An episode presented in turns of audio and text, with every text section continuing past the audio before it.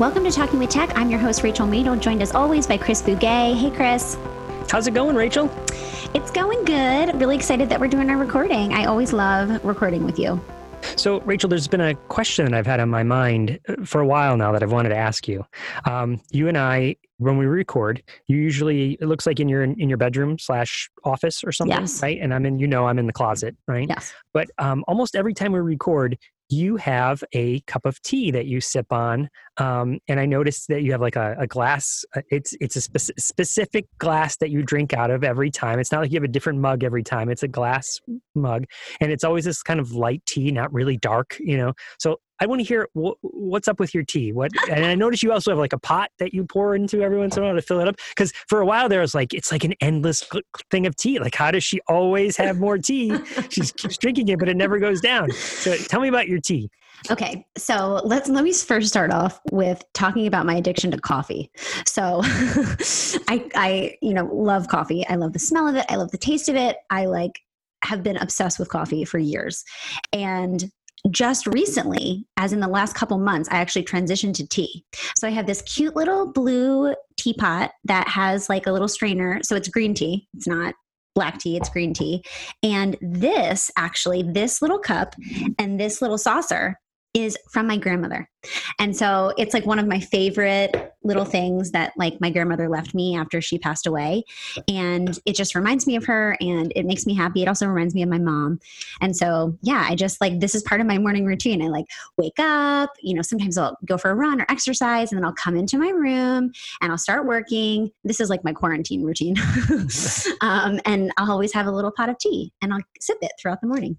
Yeah, that's great. That's great. I'm a big tea drinker myself, um, and we actually have a local tea shop that uh, you can go to and get like tea tastings, and they have the like the walls are covered with different types of tea from all over the world, and you can get like uh like some people will go and they would do a flight, you know, and we would sit there and, and the person comes over and explains what each type of tea was. I, I learned that you're supposed to slurp your tea because you get more oxygen in when you do that. Like like you, you know how you get you you get yelled at from your mom for uh, slurping your soup off the spoon, you know Yeah. Say you're actually supposed to do that with tea. So, um, so who who knew? Who knew that we had this uh, affinity for tea? I have actually a funny story about coffee. So I was in Washington last summer with my brother. And we went to Seattle. Uh, we were doing some like camping and backpacking, but we flew into Seattle, and so we spent some time there. And we went to uh, Starbucks. Was you know born in Seattle, and um, they have a reserve Starbucks there where they um, ha- basically you can learn so much about coffee. They have coffee flights. They have all different kinds of like coffee infused cocktails. So anyway, I- went with my brother. He got like a cold brew flight. I got like a, you know, a pour over flight. And like I've never been so like jazzed on caffeine than when I left. I felt like I could run like, you know, a marathon. I'm like, I think I think I drank too much, Matt, and that's my brother. um, so anyway, we learned all about coffee and I realized that maybe we should have shared a flight. We shouldn't have gotten our own flight each. Hey, you mentioned a marathon. I saw that you have signed up for a virtual marathon. You want to talk about that for a second? Yeah, I'm actually Or is really it a marathon? Is it a 5K? It's a 5K. No, it's not a marathon. Thank God. I don't know if I could run a marathon right now. Although, I, although I've run a half marathon um, in my past. Um, but yes, it's called Sophie's Run, and I'm really excited. I actually was just messaging with the Instagram account. They tagged me in a photo, which is how I learned about it, and I was really excited. First of all, their mission is wonderful. Essentially, is a fundraiser to help students and children get devices um, who don't have access. And of course that's something that we you you and i chris feel really strongly about. I also love exercise and running so it was it was perfectly aligned. And so i am really excited. Um, i actually messaged them and said they should come on the podcast just for like a little like you know brief spot talking about their fundraiser because they typically have an in-person event but because of covid-19 they've created this virtual event. So everyone is still participating but now they've opened it up to anyone who wants to participate you know you can sign up and then take a, a selfie of you you know running and you can do it you know throughout the course of a week. I think it's in may as a way to support this cause and i just thought it was such a cool thing that i definitely wanted to sign up for and you know they're going to send me a t-shirt early so i can like put my t-shirt on and go on social media encourage people to sign up um, because it's such an amazing cause and i just love this idea of this like virtual 5k Absolutely. So I I don't you don't know this. I'll just reveal it right now here live on the podcast that just before that run came out, I also got tagged on it in uh, Twitter instead of Instagram. But my wife, like literally I don't know, 10 hours beforehand was like, Chris, we should do a, like a virtual 5K and seeing them come pop up and we should do the whole family should do one. And I was like, sure, sign, sign us up. What should we do? And then that came out and I was like, well, this is it. This is the one we're going to do. So we are signed up as well. We are also going to do it. So maybe we can coordinate, you know, sometime do it together and take uh, some maybe sort of video should, or something. Maybe, maybe, we should Facebook live it, Chris. As yes, we're as we're running. I love it. I love it. See, I, I, you know what's so funny? I had on my to-do list to tell you about that. But look, like we're so aligned that we already signed up separately and now we're making it a, a, a talking with tech event. Absolutely. Absolutely. So if anyone listening wants to do it, you can do it as well. So what's the website again? Do you know it off the top of your head? RunSophies5K, 5K.com is how you sign up. RunSophies5K.com. Okay, yes. cool runsophies5k.com and yeah we'll definitely link to it in the show notes so you guys can sign up. And if you follow um, myself on uh, or Chris on social media, we can you know post it on social media and in our Facebook group and things like that. Um, but how cool! I love this idea of coming together as a you know community and supporting a cause like this. It's yeah, great. Me too. Me too. So I have another story, some interesting news to to share with everybody and to share with you. So once upon a time, I think uh, I've mentioned it before that my wife and I uh, used to do a podcast together called Nightlight Stories, and Nightlight Stories had over sixty episodes where my wife and I wrote original children's stories and then she would record them and she would we put them out on this podcast you know? We were known as miss mel and mr chris and we would do like an, an opening segment like we do and then we'd play the story. And um, something that happened interestingly enough is that years ago i got to write a book called uh, the practical and fun guide to assistive technology with sally norton-darr she was a, my co-author and that was published by ISTE and right after we finished publishing that book ISTE wrote me, they, they found out I was doing these nightlight stories with Melissa, and they said, Would you like to write um, a novella for early childhood? Not, sorry, not early childhood, early elementary or middle elementary, like third, fourth, or fifth grade students, where it's some sort of fictional story, but kids use technology in the story. We feel like that would be a way to educate the generation of students who use technology um, as opposed to like learning it from a lesson they're reading stories about it you know? Right. And so they were exploring the idea of publishing books that way that were a, series of fiction books. And in fact they did. They did early elementary books uh, called the piano and laylee series. Um, and what happened is my wife and I pitched them a bunch of ideas. We had all these different ideas of how these, like a team of, of students would uh, would solve mysteries, and um, they, we landed on one. And they said, "Go for it, write it." And so we wrote this novella, which we ended up calling the Cloud, um, and it we sent it off to ISTE and they loved it. They absolutely loved it. But their board decided that they wanted to stick with nonfiction publications. They didn't want to, to continue to go in the direction of having fiction fiction books. So our book kind of got shelved and it just sat in cyberspace for the last, you know, in our Google Drive for the last 10 years or so.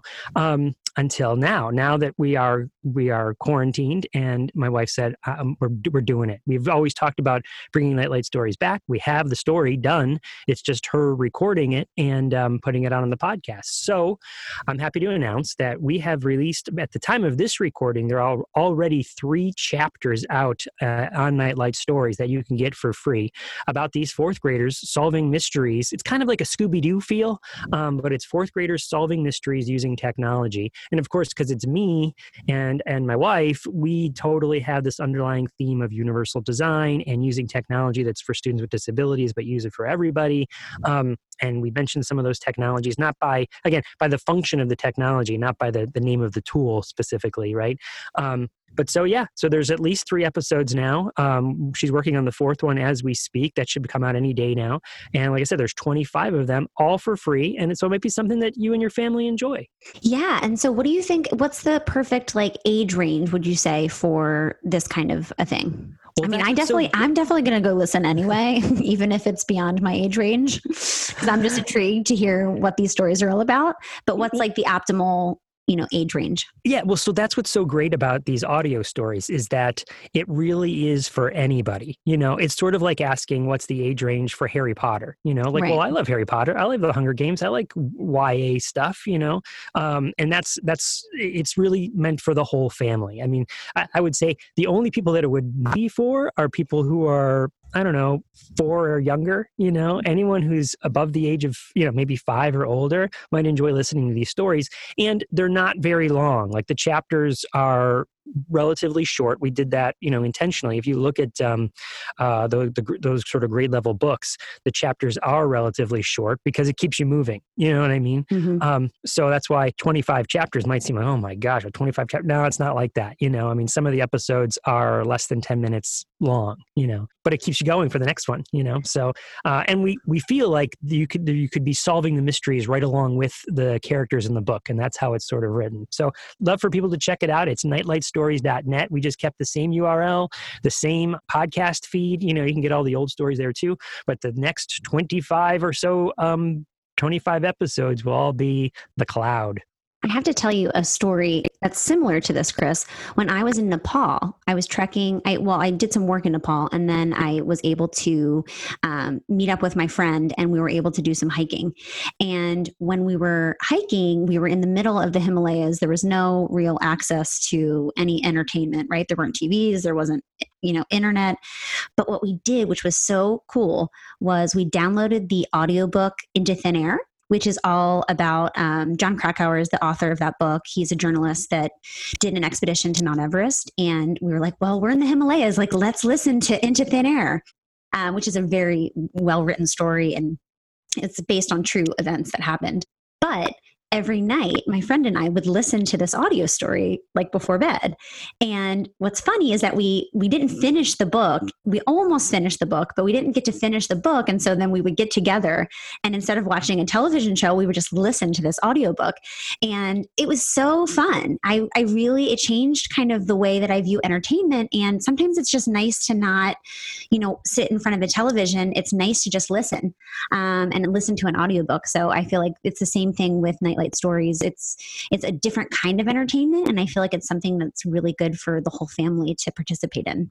So, um, audio stories, I think there's a lot of research that supports audio stories just help with reading in general, right? And so, because it helps with this theater of the mind and and audio comprehension helps with reading comprehension because you, at once you're reading, you can kind of picture things. And there's, of course, students that have difficulty picturing things, but when you have this, like creating a picture or movie in their mind, but the audio seems to help with that. And plus, the other benefit there is, like you were saying, you're walking, um, you're doing something else, where right right now during lockdown or quarantine or what do you want to call this, staying home, um, there's there's bound to be more screen time. Well, this is a way you can still get stories, but you don't have the screen that's affecting your visual. You can be cleaning up your room. You can be doing laundry. You can be doing the dishes. You can be going for a walk outside, just going around your block or whatever. Um, there's lots of ways to engage with audio stories that way and keep the literacy flowing. Yeah, for sure. And you always hear about, you know, uh, visualizing and verbalizing, right? Like that's a strategy for helping students with reading comprehension. And um, it actually, this reminded me of our episode we did about the audio jack, right? With David Tobin, um, yeah. that string of kind of sounds and environmental noises um, as a way to just really tap into creativity and think about you know what's happening when all you have the only input you have is listening to something.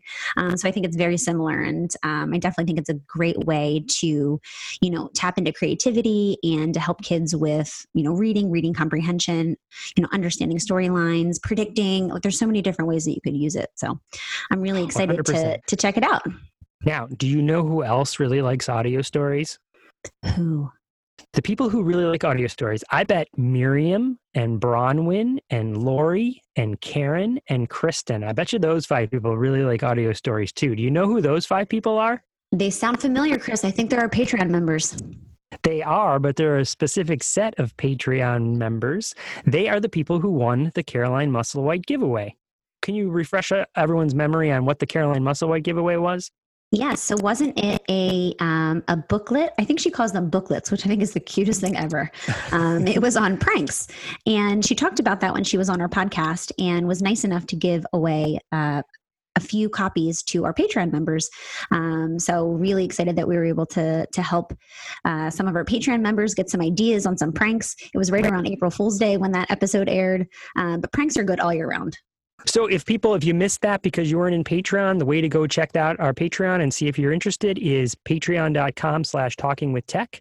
And then also we want to do a quick shout out to the people that have been leaving reviews over on iTunes. So Rachel, I love it. I love it, you guys. First of all, SLP Tammy, she wrote a lot of stuff that was really wonderful. Um, she says that she's been pushing for robust AAC at her agency the last couple years. There's been so much advocacy needed, even within house. Many seasoned clinicians don't believe in AAC for this population, which breaks my heart.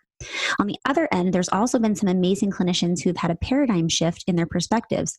Coaching and empowering the entire family unit is the best part of our job. But there's so much advocacy to do also when they leave our program. The pushback from the districts they transition to is a whole other beast. Some days I leave in tears from the frustration I have for this vulnerable population, but I'm thankful for this virtual AAC community that can educate and cheer each other on. Many days I feel like I'm on an island, but you guys inspire me to be a better and better SLP, to continue shifting the culture of AAC and early intervention, one uncomfortable conversation at a time. How great is that? I love I'm that smiling so, so, big. I lo- we I love when we read these, Chris, because our cheeks literally like are like hurting because we're just smiling so big ear to ear.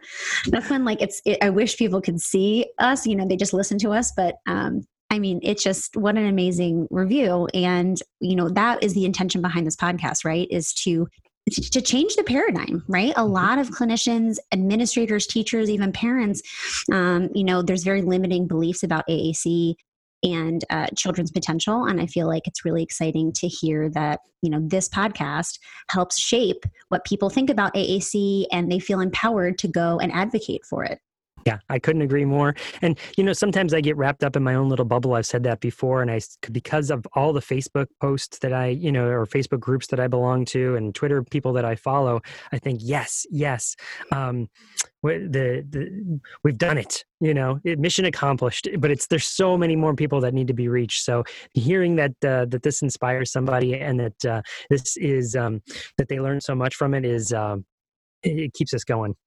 Can I read one more, Chris? There's a, there's Sure. a few new ones, but I don't know if we have time for all of them. But I just want to read this one because I really love it. The title is "Seriously, the best AAC podcast." Thank you. Um, this is by uh, a, a user named Tigger KW6, which I'm guessing that's a reference to Winnie the Pooh, which I love. And Tigger is actually my favorite character, so I appreciate this this review even more. Um, it says, "Keep up the great work. You both are wonderful to listen to. I just started listening a month ago. I love all the content. When I start a show, I always think, I wonder what I will learn today. I always have some kind of takeaway in the show. It's helped me to not feel like I'm on this AAC journey alone. It helps me with professional development, AAC implementation, and feeling like a member of the AAC community. You are making a difference even in my rural town. If you're an SLP or special educator working with students who, who have or could benefit from AAC, this podcast is for you. I love this one too because I feel like in AAC, sometimes we're just like on little islands, right? It feels like we don't have interactions with other clinicians who, you know, are, are practicing AAC, know about AAC, want to know more about AAC. And so oftentimes I think it's quite isolating. And so I love to hear that she, you know, is in a small town, but still feels like she's a, a, a part of our community. Um, and that's the, one of the coolest things about technology, right? Yeah, I always think about it as a like a family. You have your immediate family, you know, and then you have your extended family, and that's what I feel like this community is. Is that they might that, that person might have their their local teachers, their local other therapists that they might be able to uh, correspond with, but when you are feeling alone, you have this extended family that you can reach out to, um, and that you can be a part of, you know, and that you don't have to feel so alone. And I also say the wonderful thing about that review is that that review is a wonderful thing. Oh, I saw what you did there with Winnie the Pooh. Tigers are wonderful things. Oh bother. Well, Chris, let's talk about our episode today. I'm really excited. We just aired Caitlin Calder part one. Her and I had so much to talk about that we had to do a part two. So you're about to listen to the second part of the interview that I did with Caitlin Calder, who is a mom. And now she just told me actually she is a licensed SLP. She's done her CFY. Um, so congratulations to Caitlin for that achievement. Um, you're going to do really amazing things in this field, given all of your experience, uh, you know, as a mom. And I'm really excited to to air the second half of this episode. Can't wait to hear Caitlin Calder part two.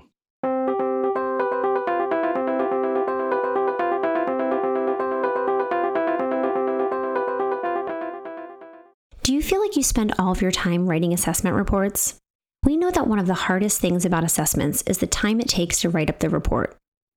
That's why we've partnered with Double Time Docs, an online software that can help you write your speech and language reports faster. You simply answer multiple choice questions, fill in the blanks, and short answers, and a fully written report is generated automatically. It may seem like magic, and in a way, it is. Sophisticated technology generates paragraphs and scoring charts, speeding up your report writing dramatically. And they've even built out an AAC portion that focuses specifically on AAC device trialing and selection. But don't take our word for it. You can check out the reviews on their website, doubletimedocs.com, by clicking on the Capterra link. Join thousands of therapists and save hours of time writing your evaluation reports with Double Time Docs. Just go to doubletimedocs.com to sign up for a free 30-day trial to try it out for yourself. Don't forget to use the promo code TWT2020 to get one free doc credit. That's TWT2020. Check them out at doubletimedocs.com.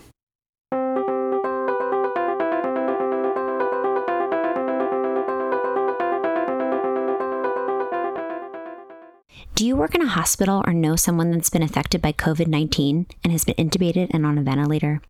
COVID Speak is a free web based video communication tool to connect intubated patients with their loved ones during social distancing. When someone is intubated and on a ventilator, they can greatly benefit from positive emotional connections with others. To learn more, go to covidspeak.org.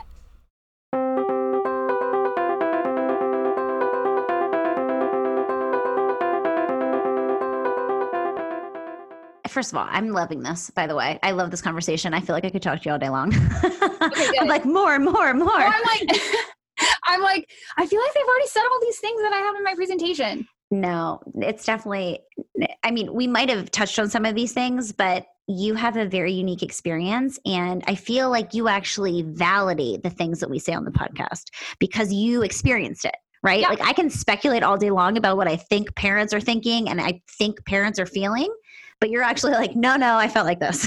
yeah. Yes. And it's hard. It's embarrassing. Like I, I have said things that I swore I would never tell anybody because of the shame. It's just so embarrassing the things that I did at this time to try mm-hmm. to cover up my what I thought was inadequacy and I'm just disappointed in myself still. Even though I I mm-hmm. preached like, "Oh, you know, we should be you know, positive and looking forward and but the reality is is I I didn't. And mm-hmm. so in a way we have to be mind readers and it's not really fair that we have to do that but we have to give parents words that they don't even know how to say you know mm-hmm. if we can kind of give them some like um, expectations then it might help it would have helped me better form my questions because i didn't understand what was going wrong and i certainly didn't know how to ask or, or mm-hmm. express that. So if we can mm-hmm. give people that you know uh, that vocabulary and and start them on the right path and i think they're more likely to ask questions. So i appreciate that you guys are always talking about those things and trying to troubleshoot because not every parent's the same either. I can't speak for everybody but i know i'm not the only one. Yeah. Yeah and i always think too when i'm especially when i'm doing like a consultation or an assessment and i feel like i just I like word vomit so much like jargon, even like though I know it's not right and or good or helpful. and I'm like, oh my gosh, like, and even even when I'm explaining principles in a way that I think are pretty easy to understand, uh-huh. I'm still explaining a lot of things all at once. And so, like you said, you can only absorb so much. Yeah. And so I just I mean, it's it's it's kind of unfortunately part of the process because I only have a certain amount of time, and I'm like, right. I just want to explain this all to you. But I think there's things you can do about that. Like I always record my sessions. So I'm like, listen, you don't need to write all these things down and take diligent notes because I'm recording this. You can Yeah. watch it 500 times if you need to. and so I feel like something like that is an easy solution so that parents can keep going, circling back. Like she said something about like a core word, and I have no idea what that is. So Yeah. maybe I'll listen to it five times and then like eventually I'll start understanding. Yes, I and we went to school for a really long time, and I certainly didn't know these things. I barely got through the friggin' midterms and finals, you know. Mhm. And now that I live it, it's it's it's much different. But you're right; it, it's a lot for people to take in, and theory, and you know, research, and it's just. Um, and that's why I think modeling is so helpful. Being able to watch it, I might not be able to. I wouldn't have been able to verbalize exactly what the SLP was doing with my child, but I could certainly reenact it Mhm. you know? So And just to clarify, when you say modeling, you mean a clinician modeling for a parent what to do. yes. Yeah. yes. Okay so um my husband's funnier than me but he tells a really i gave uh, we presented this um in front of parents. I've done it in front of slps twice and then we just did it in front of parents. Um and he tells a story. We went to aba for like 12 weeks and to do brushing hair okay? Because like couldn't brush her hair and it just looked awful all the time and so we had this great aba therapist named mr kyle and he made us practice and he acted like he was della he's like a 30 year old man and he's like okay go and i'm like This is do I call him Della? Do I call him Mr. Kyle? I'm like, okay, Mr. Kyle, it's time to brush your hair. Like, this is so awkward. And then, and then he starts like slapping at me, and I'm like, ah, you know. But he wouldn't let us do it with Della until we got like at least 80% right, you know. And it was like, okay, I can do this. And then when I did it with her, I was like, well, this is working. But in the meantime, it was like so freaking awkward. I'm like, you Mhm. are pretending to be a child with autism, and you're slapping me, and you're 30 years old like I was like a sweaty mess. Like it just was so awkward, but I loved him for that. I, I'm so grateful he did that. So being able to see a clinician talking back and forth with my child using a, a device, I would have been like, oh, okay, I can do that. Mm-hmm. You know, and I also in the parent when I explained about the input and output, the things that we're the child's getting is speech. You know, and yet we're expecting him to to use something else that's not speech. Like, of Mhm. course, it's going to be super confusing. So let's try to make the input and output as consistent as we can and Mhm. also use the machine, you Mhm. know? So yeah. it's just this such a fine line between like freaking people out and nerding out and like giving people what they need to move forward.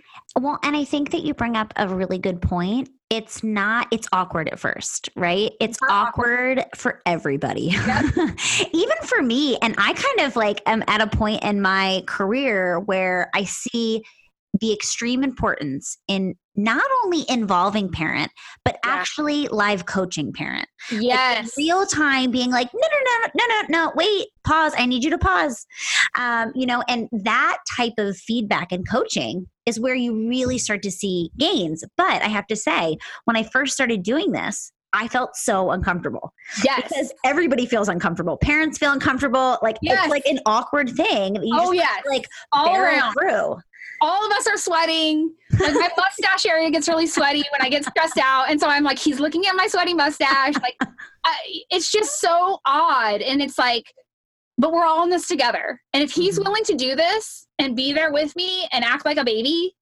like, okay, fine, I'm in. Let's do it. yep So I love I- Mr. Kyle. He was really great, and and I was taking score like who was doing better, me or my husband, and he made me throw it in the trash. oh, I love that story. It's such a it's such an important reminder though. And we all need to just like get over the awkwardness because Yeah. after that, true learning happens. And if you think about if you think about when learning actually occurs, it's always when we're pushed out of our comfort zone a little bit. You know, it's never when we're just hanging out in like, you know, Comfortville. No. It's always when we're like, Right. someone's nudging us out and we're like, no, but I don't want Right. to. It's going to be like, awkward and "Ah, weird. no, yes. Yep. But that's It's where really learning good for us. It's not easy, but I feel like if we as SLPs can show families that we're willing to go there with them, Mm-hmm. it, you're much more likely to see them be like, uh, "Okay, I mean, you're going, you're jumping in feet first. Let's do it," you know. And and that would have been helpful. But again, I'm not knocking any of my child's SLPs. They were really great. And also I was lying to them anyway. So let's talk about that for a second because I'm reading your your shame list. Oh my your gosh. shame list. So let's talk about your So- shame list. Oh my gosh. I I remember the first time I told the story and it was in front of SLPs and I was I wasn't sure how they were going to take it. And so um the the story that really um shows where I was at in life is I would strap my daughter's device into the front seat of my car um, on the way to speech and then I would press buttons like at red lights and thinking I was like nervous that maybe there was a counter in there and like like maybe she was seeing but then what if the counter also had the date and she saw like all 150 button pushes were only during the ride before For the 10 minutes before yeah, the session yeah, but I was like, well, she's going to use like yes and no and more a lot more often than these other words. I didn't know about fringe and core.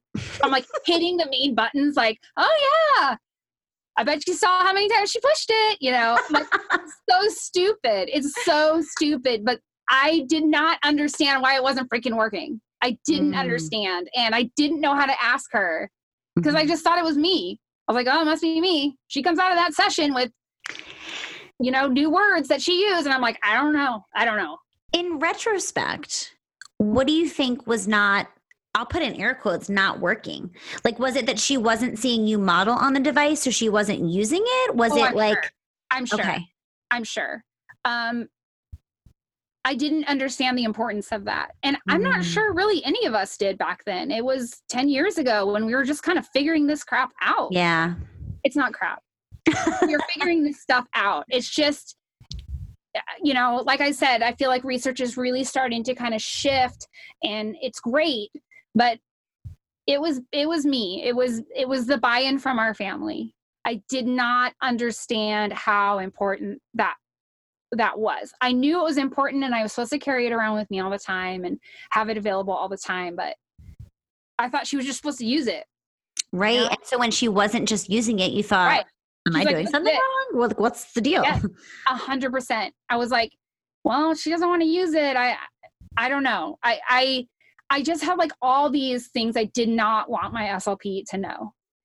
Cause I was like, oh, she's going to think I'm a terrible parent. And, and she's, she's going to find out I'm a liar because I am a liar because I'm lying to her every time. Like, oh, it was just, it's just so cringy. I, and I thought things that were not true. Like her language window is closed forever. I'm too late. Okay, Mm. yes. Is there a prime time to learn language? Of course there is, but it's never too late. No, never. And but I thought that and I was like, Mhm. what have I done? I've wasted all this time and now, you know, it's too late for her or you know, people are going to write her off and not want to help her. I don't know, and I had these like maybe she would have been mainstreamed if I had been better about using this. Now I understand that that's not the case for my child. Um it's just a heavy weight to carry and and I carried it for a really really long time Mhm. and I wish that I had understood hey this is weird you're not doing it wrong it's okay Mhm. it's weird for everyone totally Yeah. unnatural just Mhm. keep going Mhm. so That's so fascinating just to hear your perspective. And honestly, I appreciate your honesty because I know it probably still isn't easy to say these things out loud. so loud. embarrassing I'm not a liar in real life and I don't like lying at all you know you Which just which just probably added to the shame spiral. totally it like doesn't stop it does not stop but i you know i feel like unless i'm willing to say it i'm not the only person i know Mhm. i'm not and Yeah. there are parents who are more natural than i was at that time and and or more accepting or i, I don't know but i'm not the only person and Mhm. here's some here's the things that i wish i had known when i had started out that's the presentation i tried to make you know Mhm. is, is these things would have helped me out and so Mhm. take for my what you will but you know it would have been helpful One of the um, the terms that you use in your presentation that I really like is co-clinician, and I would love for you to explain that to our audience because I've actually never heard that before. um okay so co-clinician to me was like we want parents to be part of the team right i mean they are possibly the most important behind the child so Mm-hmm. if you treat them like a co-clinician like again, we're in this together, and what you have to say matters. You know your child. I don't know what your child's doing the other 23 hours a day, seven days a week. Mhm. You know, so no, I I know that there's 24 hours of the day, but I'm just saying you see the child for one hour a week. Okay, anyway. Yeah. But um, yeah, I and and including them on goals like, hey, what was your kid interested in? And I on my presentation, I have obsessed with, and I like cross it out. Um, but you know, what's your kid perseverating on? Like, let's let's talk about all of that, and um, you know, just trying to bring the parent in, like, hey, this is what we're gonna do. We need your input on on these goals. Um, what's important to you and we might do that i think we're really good at doing that in the first few sessions Mhm. and, and kind of getting a feel and then maybe we might do it again if the kid's having a hard time staying motivated. We'll say oh you know what are, what's motivating to them right now? But Mhm. um giving them that respect and like being like you know we're we're we're treating your child together because we need you on this team. You are the most important part and and we will take into consideration and follow through with any valuable input that you have. And it's all valuable in some way shape or form. I could not agree more. And I think that you highlighted a really important point, which was it's so easy in the beginning to focus on those things and or if there's a problem but we should be checking in on those things on a continuous basis because we know that communication occurs only when there's motivation Right. and we know that children's motivations are changing and i think especially with asd like they my daughter doesn't give a crap about most stuff. She doesn't care. Yeah. she just watches from afar like oh that's nice math that's cute. I'm not doing Yeah. it. You know so so there yes she is evolving and and changing what she's into but you know if we can keep up with that Mhm. it's super helpful. It makes our job easier as slps for sure because it's like Mhm. oh suddenly she likes Froot Loops. Fine. We're going to talk about Froot Loops or dinosaurs or whatever. My daughter's into like weird russian cartoons and south korean cartoons. I'm like whatever. We're doing it. She probably speaks like russian and korean like in her mind she's watched so many hours. And you brought up um snowflake that song Oh, YouTube. yeah. It's like super soothing. Oh my god yeah. She made like a loop of just the audio and it's like half an hour long. And she just like does her thing. It's so great. So you know those the kids videos that, that they're into change. So if you can get that information those little nuggets i think it's super Mhm. helpful. And then to tell parents how helpful it is and they're like yeah i am helpful know? yeah. Well and that and then you as the clinician are able to take whatever that is even if it's you know little snowflake song yeah. and figure out a way to make communication opportunities around it. That's what our job is. And mm-hmm. then communicate that to parents. Because i think oftentimes what happens is especially with autism is that we think like well they're already perseverating so much on you know x y z. I know. But like they're perseverating for a reason. Let's mm-hmm. at least give functional communication around Let's- the perseveration. harness that weirdness that right? at that moment. And you know i i i have a video on my presentation of my daughter threw up and i she wanted to talk about it. So she talked about vomit like for two weeks. Was i super stoked that she was talking about vomit everywhere we went? Not really. But she was talking about it. That's what she wanted to talk about. I'm like all right we're gonna talk about vomit. Great I have a similar story. I was working with a kid and he like was at a playground and he ended up like pulling down his pants and peeing on like a toy horse. And so he he did this and he was so motivated to talk about it and tell this story. He Uh-huh. would go pee pee horse, pee pee horse, pee pee horse. Uh-huh. And then of course I was like, well, you know what? If you want to talk about it, like let's like at least build off of this. So I was like, oh, like you peed on the horse. You peed on the horse. yeah let's expand this utterance. yes but you know what? He he literally learned it within like 20 minutes. Yeah. He was like using on. And then I was like, okay, like let's talk about other things around this Yes. weird incident that like yes is so hilarious and fun. Right. You have to be willing to kind of take what you can get with some of these kids. Some kids will be like motivated over whatever, but some are my my child is one of those. It's just so hard to keep her motivated because she like doesn't care. She'll Yeah. just look at you like pshaw. I'm not Yeah, doing it. cool. You are I know. late. You it's know, the hardest. It's the hardest thing when you have those kids that are like, is- eh, take it or leave it. right. Whatever.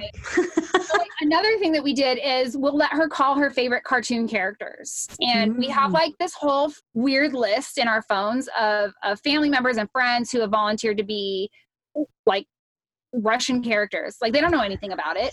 but we can call them and and they're they play along or it's the the the bus bus barn where they park the bu- school buses and the, it says says like bus fixer guy. And we can call him up and we can ask him how's it going fixing the buses and she has to use her device because they can't see her Mm. go ahead and sign. You can sign that. all you want, but that person is not going to answer you, Della, because you need to be using words. Yeah. So that you know, just trying to like think of anything hmm um, that would motivate her. It's hard, and so you know, parents are a great resource. They can be. They might not be thrilled that their talk kids talking about vomit or peeing on a horse. I Yeah. like that's mortifying, but you gotta like harness this power for good. And the other thing that I did with that specific child is we put a quick fire freeze in their device. Let me tell you something funny. And so it, at least there was context to like, this is a joke or something, a story that Yeah, happened. so then it became, let me tell you a funny story, pee pee on horse. Let me tell you a funny story, pee pee on horse. And, So and, dude, but it's funny, right? I know. And honestly, he was saying it all the time. All of his friends in class were laughing. He became like the funny cool kid. Exactly. Exactly. So we need to be able to put aside like embarrassment and just like ride it. Just Mhm. ride that wave, you know, whatever it is, if it's pee pee, if it's a Russian cartoon. I don't know. My daughter was obsessed with breast pumps for a while. Tell me more. Uh, oh my gosh, her teacher would kill me. She had just had a baby, God bless her, and she was like pumping in between classes and and she had a she'd have a sign on the door, right? Well, my daughter can't read, so she just like walks right in and was like like the look on her face of like fascination. And so then all she wanted to do was just like try it out, talk about it, and her teacher was like, "We're not talking about it." And then finally just was like, "Fine. You can turn it on and off." No, you can't use it. But like it motivated her and she got a lot done. She learned a bunch of sight words. And yeah. maybe she should have learned the sight words like don't don't come in here when the teacher's in here. But it became like really funny and I and uh, people like across the district started knowing about it. oh my gosh. So funny, right? It's like yeah. and I was so thankful that that teacher was willing to just ride that wave and just to go Mhm. with it cuz oh gosh, I she'll kill me. I'm sure you have lots of stories like that. Yeah, but it's funny, right? Yeah, it is. And honestly, like we need to, I think, approach things with more lightheartedness if we can and um, just embrace the quirks, right? Like Yeah. these kids are, are brilliant in their own way and funny in their own way. And I feel like we can really capitalize on that and celebrate it um, instead of constantly trying to fit kids into this idea of a normal box. Um, just kind of, you know, really celebrate their uniqueness. Right. I, I I could not be more on board with that. Okay, so let me ask you, what do you feel about what do, how do you think about perseveration using AAC? Do you redirect when it's appropriate or do you So that's a great question. I think that it depends on the situation. I think first and foremost, I think children, especially children with autism, um, they have perseverations verbally. They have them on a device, and so I think this is a very typical thing that we see with autism. Um, and the way I like to think about it is, you know, if a child is constantly thinking the word and pulling the word, just because they're not able to have the output verbally does Uh-huh. not mean they shouldn't be able to execute the motor plan for that word. So if their brain is like, you know, whatever, cookie, and it's just cookie and they have to hit it and cookie and they have to hit it, like to not be able to follow through with that, that mm-hmm. process, right? I feel like that's really hard. Now, with that being said, I do think sometimes perseveration, verbally or on a device, no matter what, um, I do think sometimes it can be quite distracting and it can really impede a child's ability to learn, to have social interactions. Um, and so I do think there's a time and a place to try to redirect. Um, you know, obviously, least to most like prompting hierarchy. I feel like Yes. follow.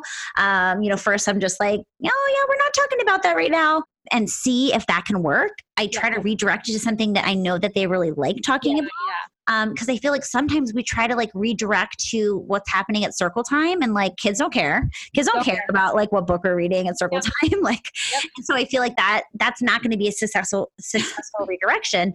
Um, but oftentimes, if you choose something that's really motivating, and you know, like, oh, like I know she'll want to talk about this instead. Yeah. Yeah. Um, you can start shaping it to be a little bit more functional.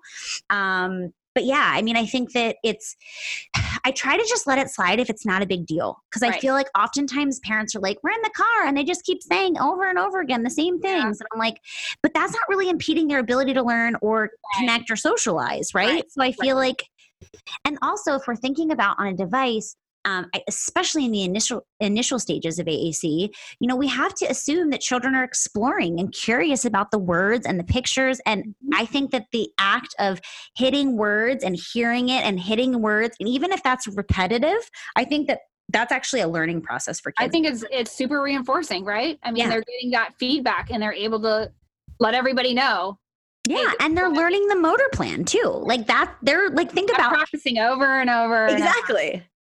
That's good. I like that. I like the way you're framing it.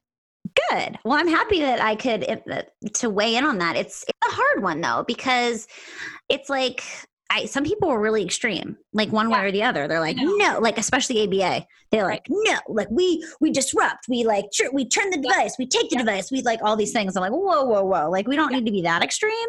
Right. Um, I think that there's probably a middle ground, and I think that it's very context and child specific.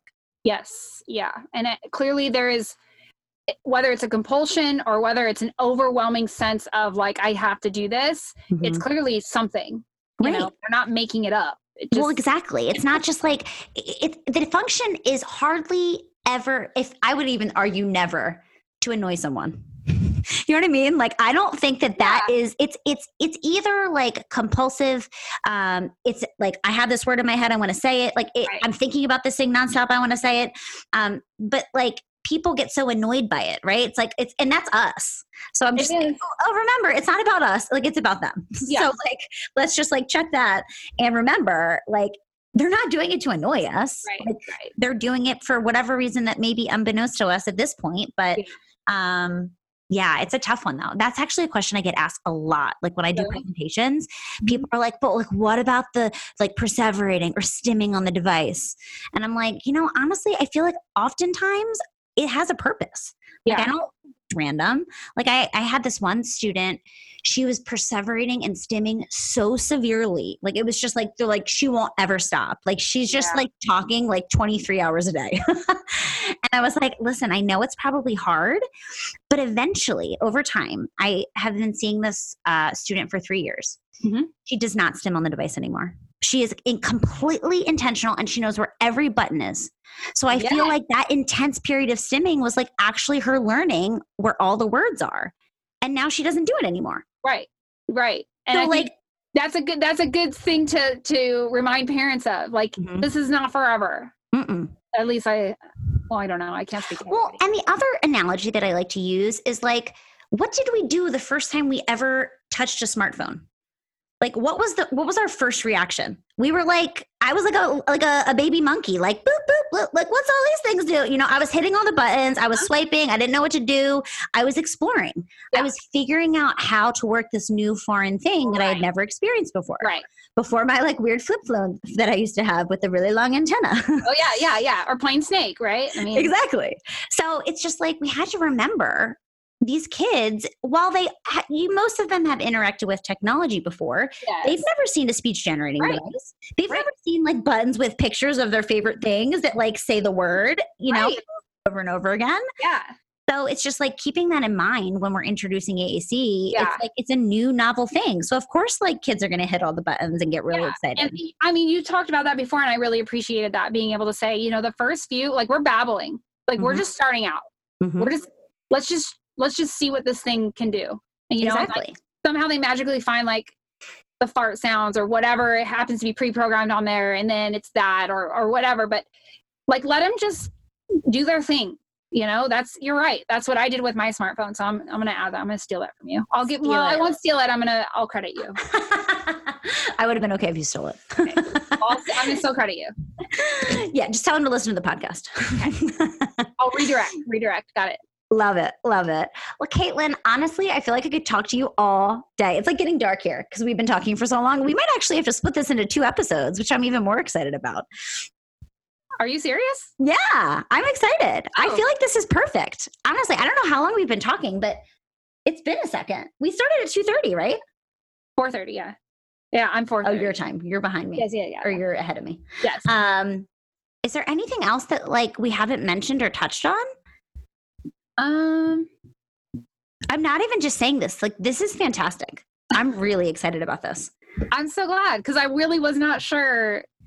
I don't know. I am- I'm surprised every time. I'm like, really? Listen, I'm surprised too. I'm like, how many times do I have to say this over and over again? But like, I can't tell you like how many times people are like, "Oh my god, it was just pure genius." I'm like, I feel like I've said it like literally five thousand times. I know. right, right, right, right, right. And I and I think it's getting better now that I'm like in my CF and I'm like, okay, I kind of know what I'm talking about. But especially when I was a student, I'm like, I felt like such an imposter. You know, like we who just, am I? I don't. just had like an episode. Well, actually, we haven't. It was Chris and I just talking, and we were like, "Let's do an entire episode." Oh, I heard it. Syndrome. Yeah. I'm like so excited because I feel like it's something that we all go through, and We do, we do. And I think that that's just, you know, the more that we can validate and kind of confess to these really difficult emotions that we all feel, like the more that we can connect and the more we can move past it. Right. Mhm. I, I just, completely. just being able to say, like, hey, I did not use my child's device. Like, I didn't use it was Mhm. so hard for me to say. But then I found out, like, lots of other people aren't using it either. I was like, see? so like, if many parents aren't using their devices. right right and so i really try to validate and i think if people are willing to to go there and especially clinicians it just makes us makes other people a little braver. It's so hard to put yourself out there especially when you are getting judgment from whoever the internet family whatever. It's just the last thing i wanted was my slp to think that i was less than you know or that i Yeah. didn't care. And so that's why i like that co-clinician kind of mentality is you know we're in this together. Like you are just as important as as me the slp like we're totally in this together and you have something super valuable to contribute. And yeah it might take a thousand times of telling your kid this or modeling this word but let's not stop at 800 you know like Mhm. let's keep going. It's going to take a really really long time and it sucks and it's hard and you know you get sick of it. But then when they do it back it's like oh my gosh it's freaking working. Like it's Yeah. so exciting for me as a parent but also as an slp it's like oh my gosh it's working exactly and that like not not getting stuck in the outcomes because i feel like that's where we feel like we're you know either not doing enough or we start having all those self-doubts yeah but knowing that eventually with persistence and Yes. consistency Right. and you know utilizing all the things we know from research about you know the importance of modeling and Mhm. routines based intervention and all these things it will eventually work you know. Uh, But I want to add to that. Like, I think as SLPs, we feel very responsible for our patients, and and we got into this because we want to help people. But also, some families are just not in a place where they can fully commit to using a device. Like, you know, the divorce rate of people with autism is so very high. And it's like if you're trying to keep your marriage together and you don't want your house getting foreclosed on because now you've got all these bills and there are some things that we can't do for families and and we have to be willing to accept that and it's really hard i think because we never want to give up right Mhm. even if the child's kind of plateauing i'm like no i don't know i think i think they kind of improved on this but the reality is is for some families like that grief is so overwhelming that it just takes over their ability to really be able to put into play something like this. And so be be gentle to yourself too because you can't solve everyone's problems even though we really really really really really want to. Mhm. um, i think we take that on ourselves a lot. And so there are people who are just stuck in that grief and and are cannot cannot you know fully commit to this this what you're trying to do at this time that doesn't mean it's always but um you know it's a very real thing that grief and and it's really intense and and i think um also i don't think it's a one time thing i think parents go through it over and over again you know it's just this something will remind someone and or i'll see another kid parent with like a um, child with disabilities at Target. Now I'm like crying in Target with a stranger, like so not weird, right? I'm like, you know, I know. and it's just this really weird space to be in. So you're doing a good job. Um, I try to tell the SLPs that, but also I was at an ARD once and it was overwhelming, but I'm, I did my thing. And, and right after someone came up to me and like patted my shoulder and said, I just want you to know you're doing a really good job as a mom. And like I went into the car and was like full on hysterical. Like I couldn't even drive because my kid's not telling me that. Mm-hmm. My kid is not telling me that. yeah. Even Most kids are not telling their parents kids that. don't even do that. Right, exactly. My son is 15. Yeah, he's like, yeah, yeah, okay.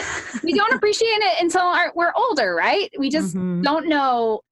So, so being able to hear that was really great. And so I tried to do that to other parents and to my child's SLP. Like, hey, I know she's frustrating.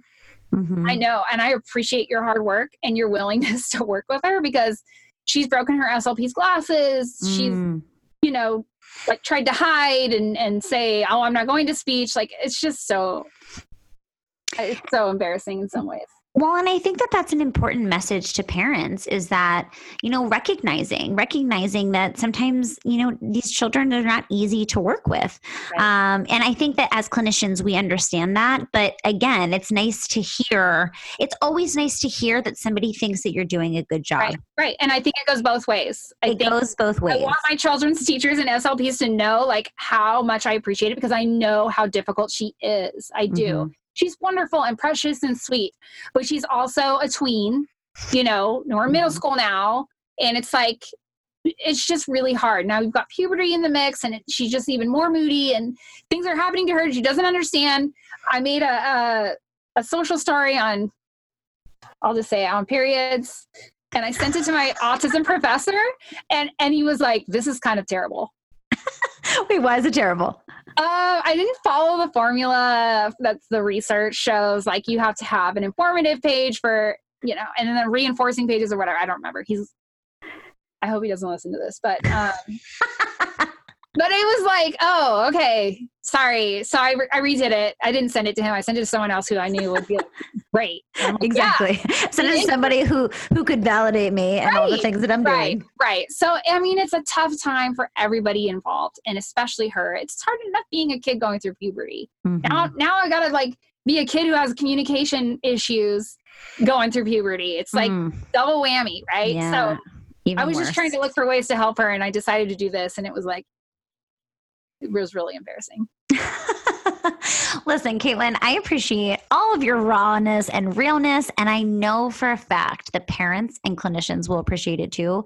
Um, again, I think it's really admirable and brave that you are willing to speak so openly because I know that there are parents out there who i are know going to listen to this too. and they're going to be like, "Oh my god, thank God I'm not the only one." I know. And but we always feel like that. I mean, in in school we're our teachers are always like ask the question or make the comment because you're not the only one thinking it. You Mhm. know, and I'm I try to act like that's true. I don't I don't always know. And I have said things that people are like, No, Caitlin, no one. I was like, just kidding. I wasn't thinking that either. I just said it. I don't know.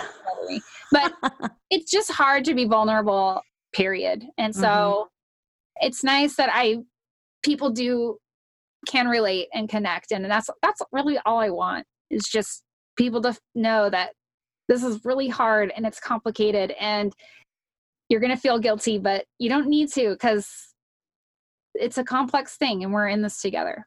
hmm So there's one question that we ask the people that we have on this podcast, and it is if you had a billboard that every speech language pathologist could see, what would your billboard say? Hundred percent bring the parent in and model. Mm, I love Yes. it. Just show them how it's done. I mean, Mhm. you don't even need to like explicitly teach it. Just being able to see, like, oh, I see what she's doing here. I Mhm. wish, wish, wish I had understood what that was, and I and I didn't. Mhm. Lots of reasons, but definitely modeling and letting the parent be part of that would be super helpful. I love that. And I think it's a really important reminder to just s- not stop telling, but start showing is the Yeah. important piece, right? Because that's what we we're asking them to do. We got to Well- show our kids how to use it. And that's the thing is like I can explain these principles all day long till I'm, you know, blue in the face, but I can show something in seconds. I can show it and I don't even need to explain it because you're like, Yeah. oh, that's like, you know, it would have taken me 400 words to explain that. But like, look, in an instant, I can show you exactly what I'm talking about. Right. We're really good at using 400 words. Oh, yeah. We love words. Yeah. So many words. It's just like word vomit. And yeah. but you're right. You're right. And and it is important to put words to that too, right? I mean, to give the, the basics, but um I think showing is super helpful because that's what we're asking the parent to do. hmm I love it. Well, Caitlin, where can people reach you if they want to connect with you? I have a feeling that a lot of parents are going to listen to this and um, they might want to connect.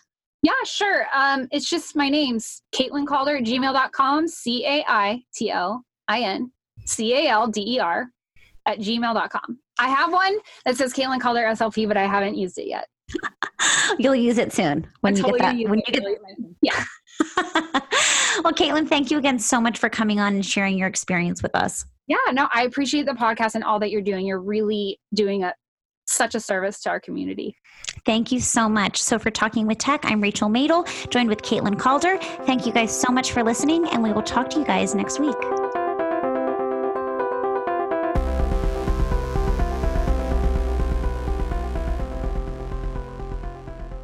Please listen carefully.